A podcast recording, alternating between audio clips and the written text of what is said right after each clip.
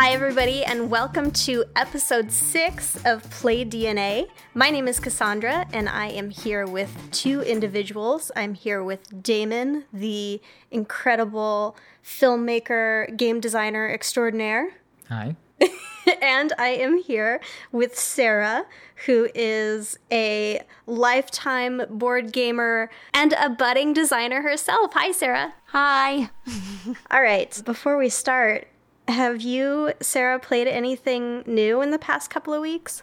I actually bought that game that Damon was talking about called Devon, and we've played that. Oh, It's cool. It's a really nice feeling game.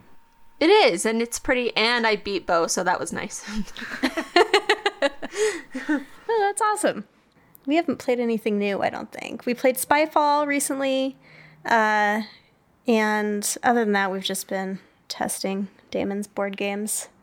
We learned how to play chess properly. We oh my god, we did. We played uh we played chess a few days ago and realized that we didn't know some of the rules.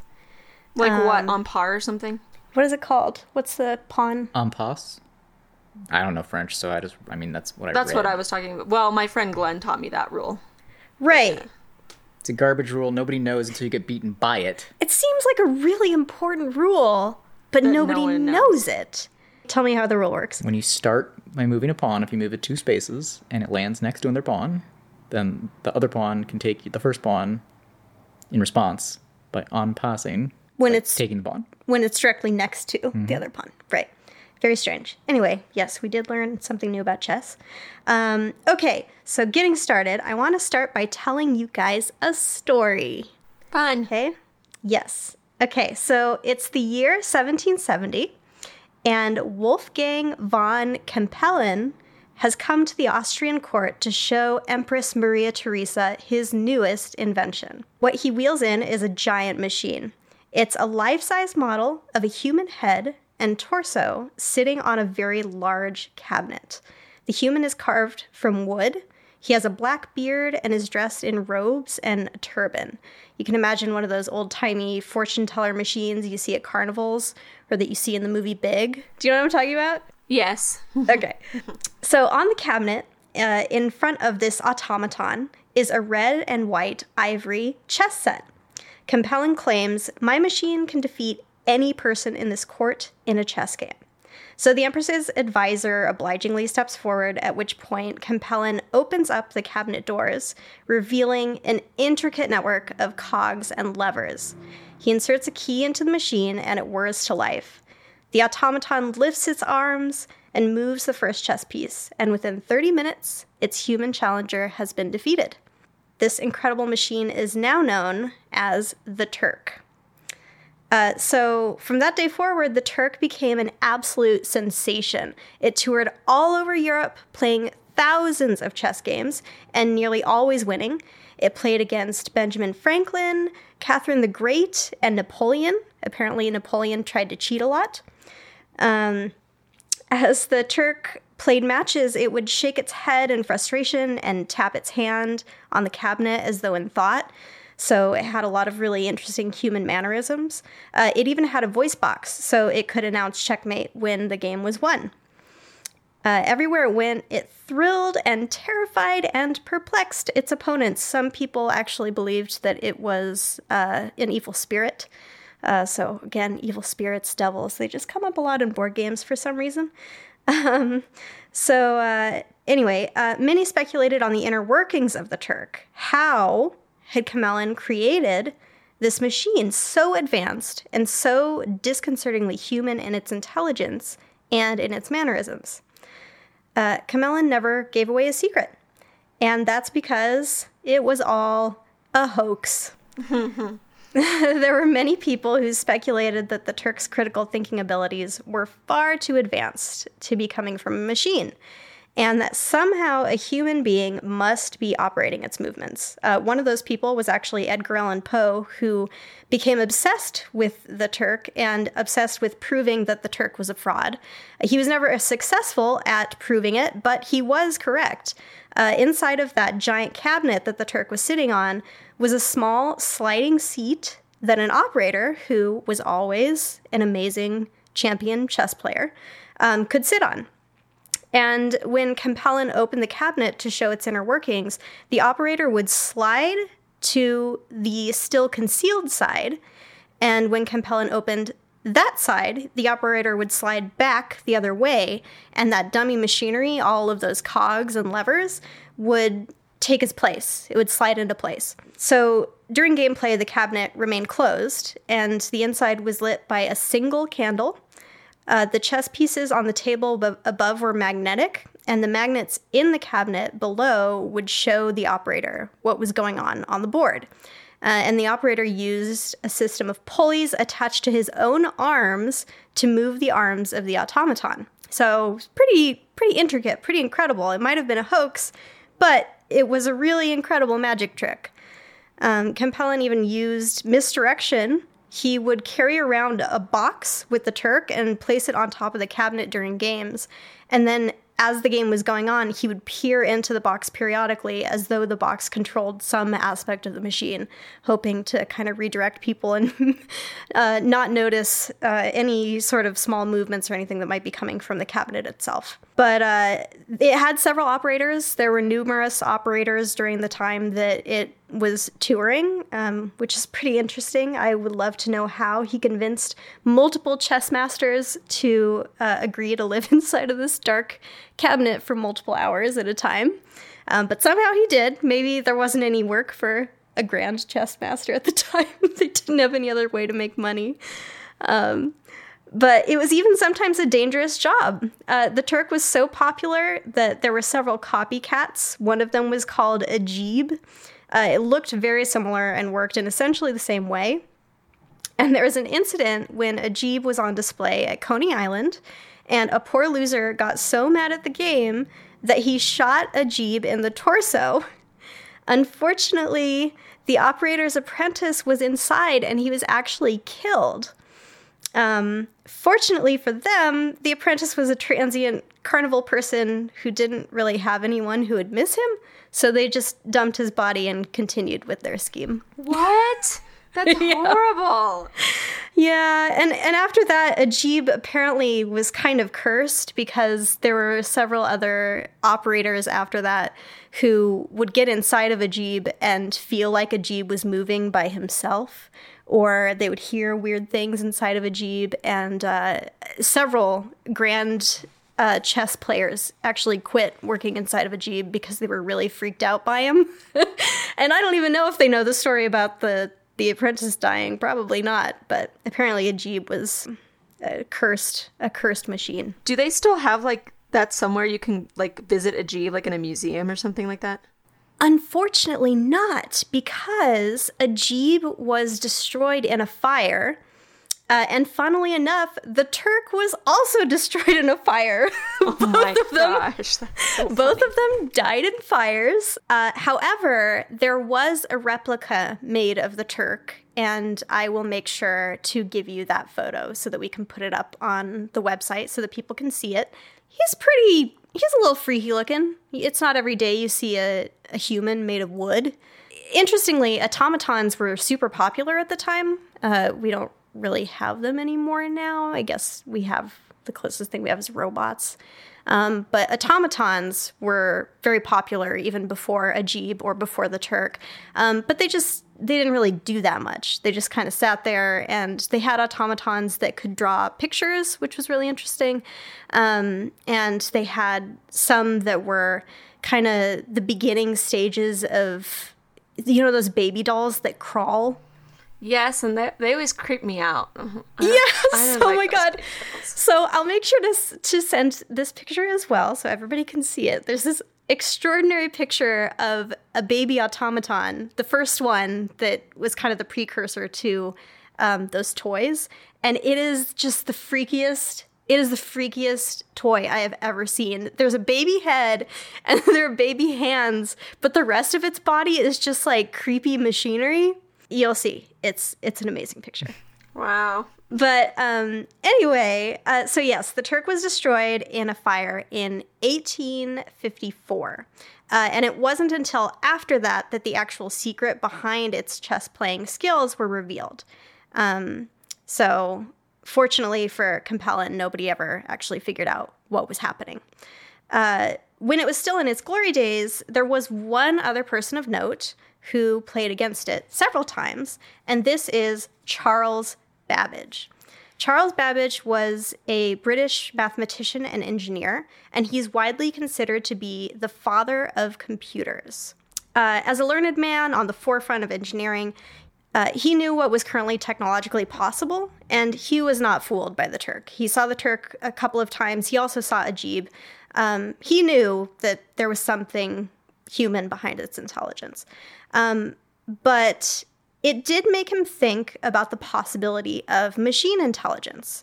Um, the Turk continued to preoccupy his thoughts for years. He mentioned it several times in his journals, and he mused about the possibility of making an actual game playing machine, um, specifically chess. He was very interested in creating a chess automaton, a real one.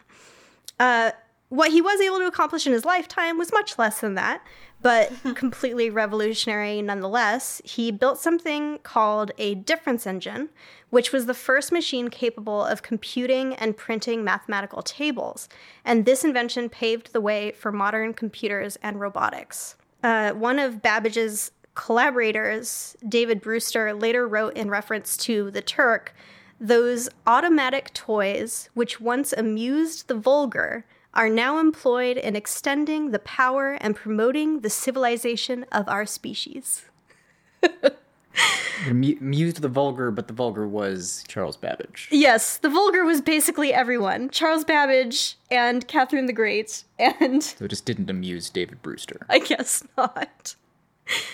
Uh, the Turk was popular among pretty much everyone. So, uh, the Turk, this amazing technological illusion, ultimately led to a very real and important technology revolution. And now, as we know, of course, it, it never stopped. AI gets more capable every year, and games are still a yardstick by which we measure that capability. Um, we talked a little a few weeks ago uh, when we were talking about abstract games about chess. And uh, in 1997, IBM's computer program, Deep Blue, beat champion chess player Garry Kasparov. Um, it was a highly publicized match. And funnily enough, just like what happened with uh, the Turk, Kasparov actually accused IBM of cheating using a human, using human intervention, uh, saying that he saw an uncanny intelligence in the way that the computer played. I think he was just bitter. Oh, of course he was bitter. He was very bitter. It was the first time it had happened. It was highly, it was televised. Um, I'm sure it was very embarrassing. it it kind of sucks to spend so much time perfecting an art and then be beaten at it. Uh, that'd be pretty sad. The computer's like, I schooled you. Ha ha. Yeah, yeah. I, I definitely feel, I definitely feel for them. It's gotta, it's gotta be a weird, I don't know, be a weird sensation. It's like, I mean, I play sports. I play tennis. If suddenly there are these automatons that could play tennis and they could beat the most amazing tennis player, the hu- most amazing human tennis player, then it's like, oh my god, what's even the point of learning tennis now? You, you know, you can still try strive to be the best human player, but that would be extremely frustrating. There's a robotics championship held every year, like the robot football championships with a bunch of robots playing soccer. What? And they play pretty awfully, but they're getting a little bit better every year. Oh my god. The goal is to make a robot team that can beat a human team. And so Really? far, it's like a robot team that can barely beat one dog. But every year they get a little bit, tiny bit closer. Holy crap. Do you know what it's called or how we would find it? I think it's called the International Robotic Football League or something. Oh my god. I have to look this up. That sounds really amazing. It's kind of lame to watch. they, fall, they fall over about 90% of the game. Most of the game is figuring out how to get them to, to stand up after falling over because even though the field is perfectly flat and made of astroturf, they uh, hit the tiniest infinitesimal bump and then they fall straight on their face. And then they get up pretty quick, but, you know, about a tenth as fast as a real human being. Uh, so I guess it does kind of look like a normal European football game because Where everybody's because falling over and pretending to and be injured. screaming and, and like injured all day. That's pretty much the robot game, except they're not doing it on purpose. It's not strategic. They just can't stand up very well. That Oh my kind, God. kind of reminded me of this other thing that my friends like to watch during the Olympics. They have this thing called the Marble Olympics where they basically just roll marbles down certain things and like you're betting on which marble will get across the finish line first. I've have seen, seen that, that. It's oddly mesmerizing. It is. It's really cool looking. It's very long. It's it's funny because uh, you wouldn't think it'd be so mesmerizing, but it kind of is, yeah. Yeah, It's definitely more interesting to watch than the robot Olymp- the robot football Olympics. that still sounds really fun. But I'm imagining. So we saw this amazing, this amazing Japanese competition where they're trying to make the stupidest robot, like the the lamest possible robot. That was a great competition. Those were amazing robots, just like really funny robots. How are they funny? I don't even know how to explain. They were just bad. They're just bad. They just like f- would flap around in weird ways or like make really horrible sounds or like I don't know. There's just oh god, there's something so funny about it. I don't even know what to tell you to look up. Um Japanese lame I think it was just the bad robot competition. I'm it gonna- was just I'm for gonna people look who made bad robots. real quick. Okay. All right. Yes, so I just looked it up. It's called Hebocon, the best worst robot competition. Look it up. It is excellent. Anyway, um, so we are just talking about yeah. So uh, Kasparov thought that IBM was cheating with a human. Um, and then we fast forward to 2006, where during the World Chess Championship, there was a player who was accused of excessive urination. He was going to the bathroom a lot, and his opponent believed that he was going to the bathroom to get computer assistance.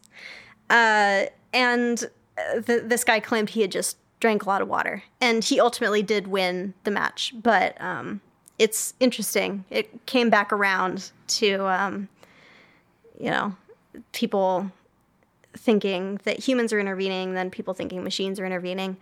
Um, maybe someday it'll go right back to humans. I don't know. We'll see. So uh, we talked a little bit about this when we were talking about abstract games, but uh, games like Go and Shogi have now been mastered by AI. Uh, and like Damon was talking about a couple weeks ago, these are all solved games. Uh, so they're games where it's possible to compute every possible state of the game and thus devise the best possible way to play. Um, these games are also complete information games. So there's nothing hidden from either player. So the next step for AI is to master a game that involves hidden information.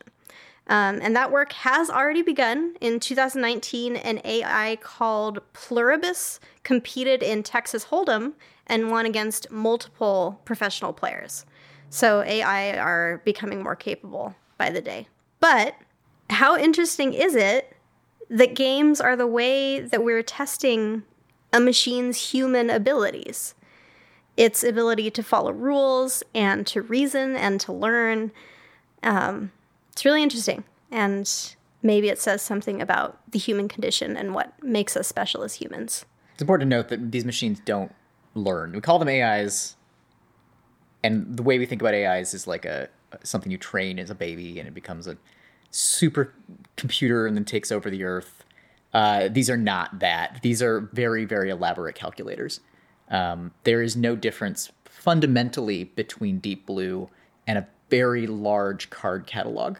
uh, it is simply a an enormous catalog of different branching tree states for chess, and um, this is how all of these AIs have been developed. They they don't learn better states generally. Um, they simply compute all of the states and then check against the library of states and then choose the optimum move. Correct. Yeah. So so when they talk about a machine learning, what they mean is like the the Texas Hold'em machine, they're playing multiple they're playing hundreds and hundreds of games against themselves and learning in that way. So by doing that, they can figure out what strategies they can use against human players. Yeah, I don't And know about Pluribus, but I'm guessing what it's what it's doing versus chess and, and Go and other Uh-huh. games that are uh, perfect information. I'd guess that what it's doing is it plays against itself, simulating games that it's seen people play. And by seen, I mean it's been shown by whoever made it. Right. And uh, as a result, it employs strategies that seem very human simply because human beings are employing strategies that are not actually optimum, even though they seem that they are. And as a result, people who are used to playing other Texas Hold'em players expect that it's using a strategy that seems very intelligent, mm-hmm. that is probably completely abstract, hmm. and it has no idea what it's doing, mm-hmm. and it just looks like it's employing a specific strategy and has a specific hand, and as a result, they bet a specific way, and they end up losing. Hmm. Yeah, Pluribus specifically, the uh, the article I was reading said that it was utilizing strategies that the human players were not. It was, it was utilizing different strategies than anything that they had ever really seen before, which was pretty interesting. Um, but yeah, the way that people think about AI, the way that we see AI in movies and television shows is really not.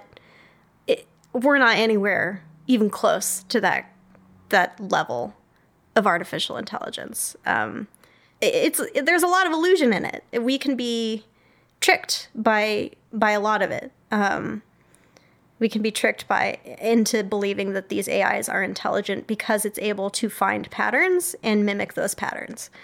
Yeah, AI can't do a lot of the things that that humans can. Um, have you guys heard of Amazon Mechanical Turk? I've used Amazon Mechanical Turk. Okay. So, Amazon Mechanical Turk is actually named after the Turk. Um, and the idea of Amazon Mechanical Turk, it was uh, created in 2005, and it's a web-based software application that coordinates programming tasks that require human intelligence. So, it if if there's something just really boring computing that has to be done, but it's not the kind of computer will understand, then Amazon Mechanical Turk is a way for you to find humans to do the process for you. So it's designed to perform human tasks like uh, color comparisons. Is is one of the examples that I read about. Um, not something that an AI can do. Uh, there are a lot of really simple things that an AI would not be able to figure out. Um, it doesn't they, it doesn't have a full grasp of language. I, I read something about if you told an AI a ball is rolling down a hill, humans understand exactly what that means immediately. We don't need any further explanation. Um, an AI would not be able to put any of those words in a context, and thus would not be able to understand the sentence, which I thought was pretty interesting. This is because we don't know how language works. We just guess how language works. What, what do you mean when you say that? uh, ling- fundamental foundations of linguistics are formed around ass- assuming, for the most part, that human beings have an innate understanding of language, and to a certain extent, they also have an innate understanding of, of game rules, uh, predicting certain ways that games are constructed in ways that if you try and play games with an animal, they may not understand. Like taking turns, animals don't get that. They do get games, but they don't really understand turns, and um, uh, language like this, where there are specific blocks of language, the basic syntax of all languages that are shared between languages that cannot be taught or understood because you just know them. Um, and AI is not going to be able to figure that out because we don't know how it works Right. because it's innate. Right, right, yeah. Yeah, I'm not really sure I'm really understanding that. Are you talking about like mannerisms? Like you can tell someone's angry in any language because their facial expression is giving it away? No, so that's like that's like emotional expression, and yeah, if your, your facial expressions can be shared between cultures, obviously. But for example, babies have a language. Um, it is a shared language. It is not a random babbling sound. It is a specific babbling sound, and um, babies will always speak approximately the same the same like baby language when they're of a certain age before they learn whatever cultural dialect they're supposed to be learning.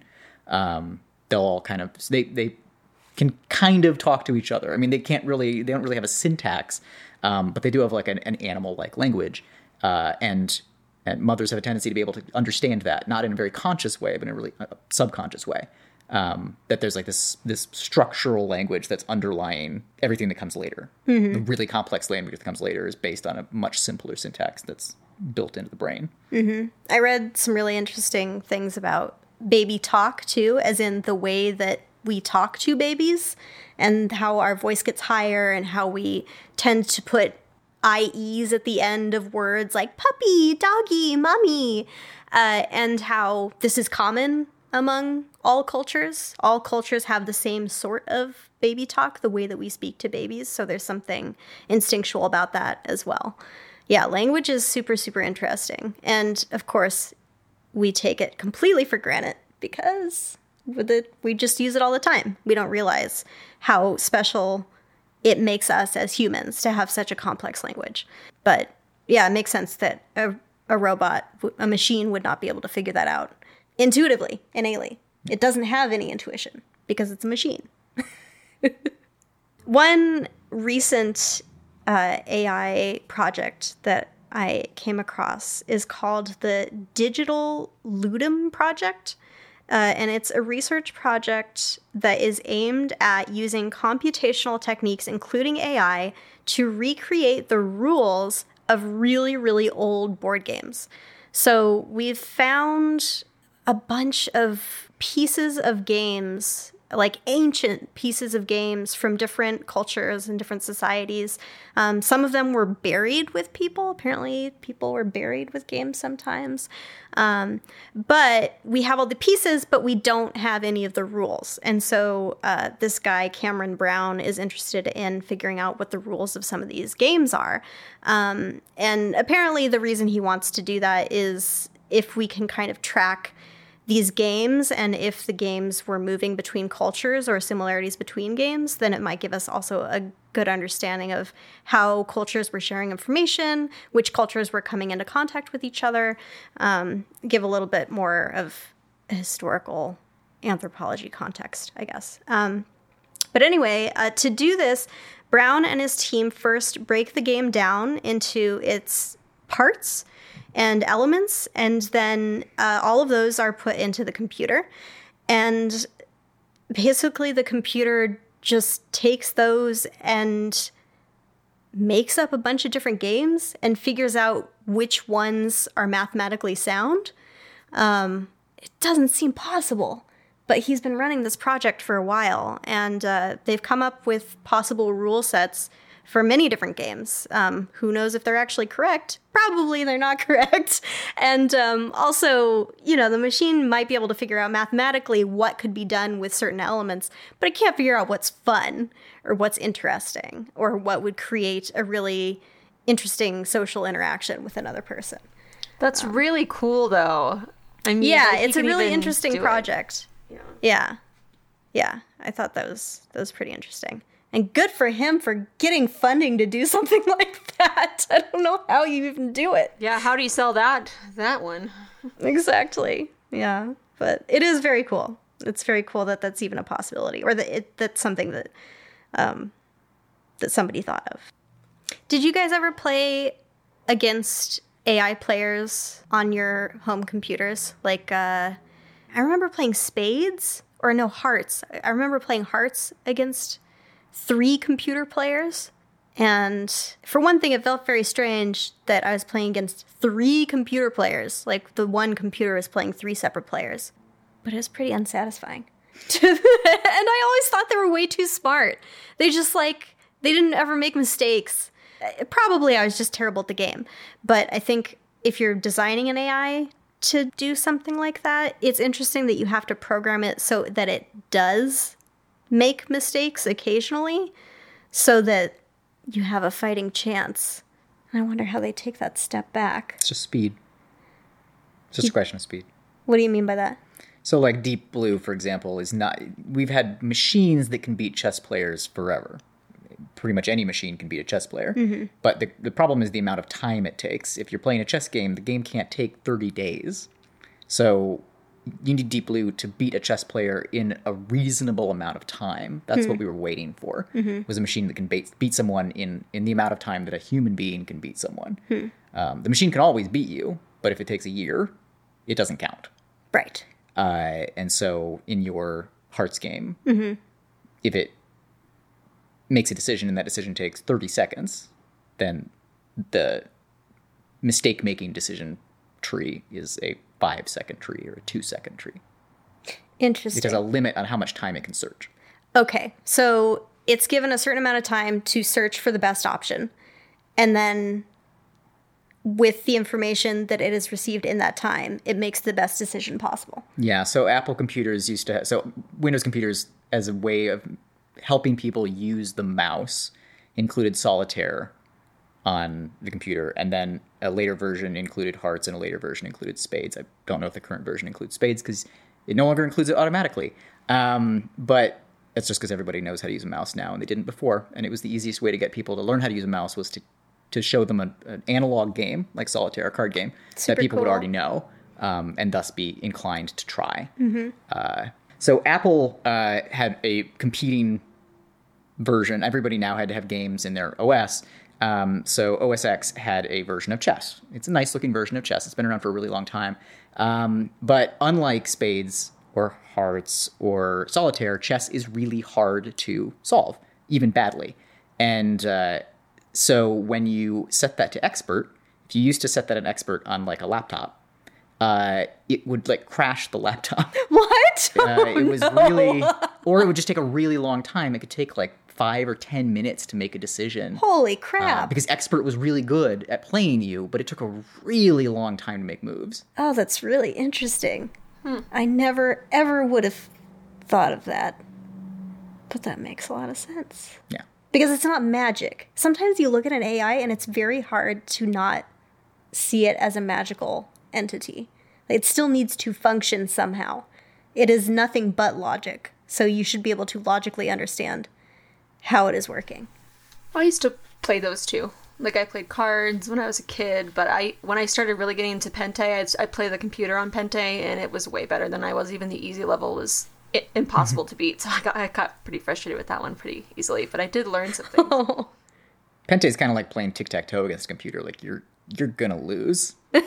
Bo could beat the easy level, and then he went up to like intermediate, but I could never even get to intermediate. So That's a good example of something that where it's really hard to teach a computer to lose because Pente is so easily solvable. Um, it's like a fun, simpler version of a lot of these other games, but like a human being can rationally get really good at Pente without like decades of experience. So a machine is gonna get really good really fast. Interesting. Um, the first machine that was actually capable of playing chess was built in 1912. Um, they debuted it at the Paris World Fair, and I guess it wasn't actually capable of playing a full chess game. It was capable of playing like an end state in a chess game, just like a few moves. So it wasn't super capable, but it is considered to be the first um, chess playing automaton. So they have been around for a really long time, since 1912, which is pretty crazy. So as far as solved games go and AIs, uh, there is a video online. I think it came out either last year or two years ago, uh, which is talking about how Magic: The Gathering is a, a like an unsolvable game, and the way to prove that it's an unsolvable game is the fact that you can create a computer within it. Um, by within the rules of the game, within the actual rules of the game, you can construct a legal, a tournament legal deck that, when played, uh, in the with some luck, in the right way, right, in the, in the right order, uh, can construct a computer program and run a computer program that beats the opponent. What on earth does that mean? So a computer doesn't have to be electronic. A computer is anything that can compute, right? It just has to do a computation. Um, but all it has to do is be able to compute anything and be able to keep running in cycles, which it can do. It can just keep running in cycles without losing. Um, and as a result, because it can't lose and can keep cycling, uh, it could be a very, very slow computer that is run by hand. So essentially, it automates itself. So a card might come out that says, "You may now draw two of these kinds of cards." It's a and it's a long video. It's like a half hour video Okay. to show exactly how the computer runs, how he builds the deck, and then how the computer runs. But it uses creatures and the numbers of those creatures to represent numbers, calculating numbers, and then it kills them off to calculate against like the way that you would delete a number in a machine. It has to kill them using the games of the using the rules of the game, and then move them along a grid in order to create a computational like a readout so that a human can read it and it can compute. Um, so as a result, it's non-solvable because the game can construct any game within it as a result of it being capable of constructing a computer um, given a lot of luck and a lot of time, a huge amount of time. That's super weird. And that might be something that would be interesting to link to people on on the web page. Um, sounds really interesting. Um, anyway, thanks for learning with me, guys. Yeah. Yeah, it was fun. Um, and thank you everybody for listening. Um, and if anybody is interested in our other episodes or seeing any of the uh, awesome images that we talked about, the mechanical baby and the replica of the Turk, you can visit our website at playdnapodcast.com. Uh, you can also email us on there as well. This has been Play DNA, and as always, play safe and don't get into the Turk box.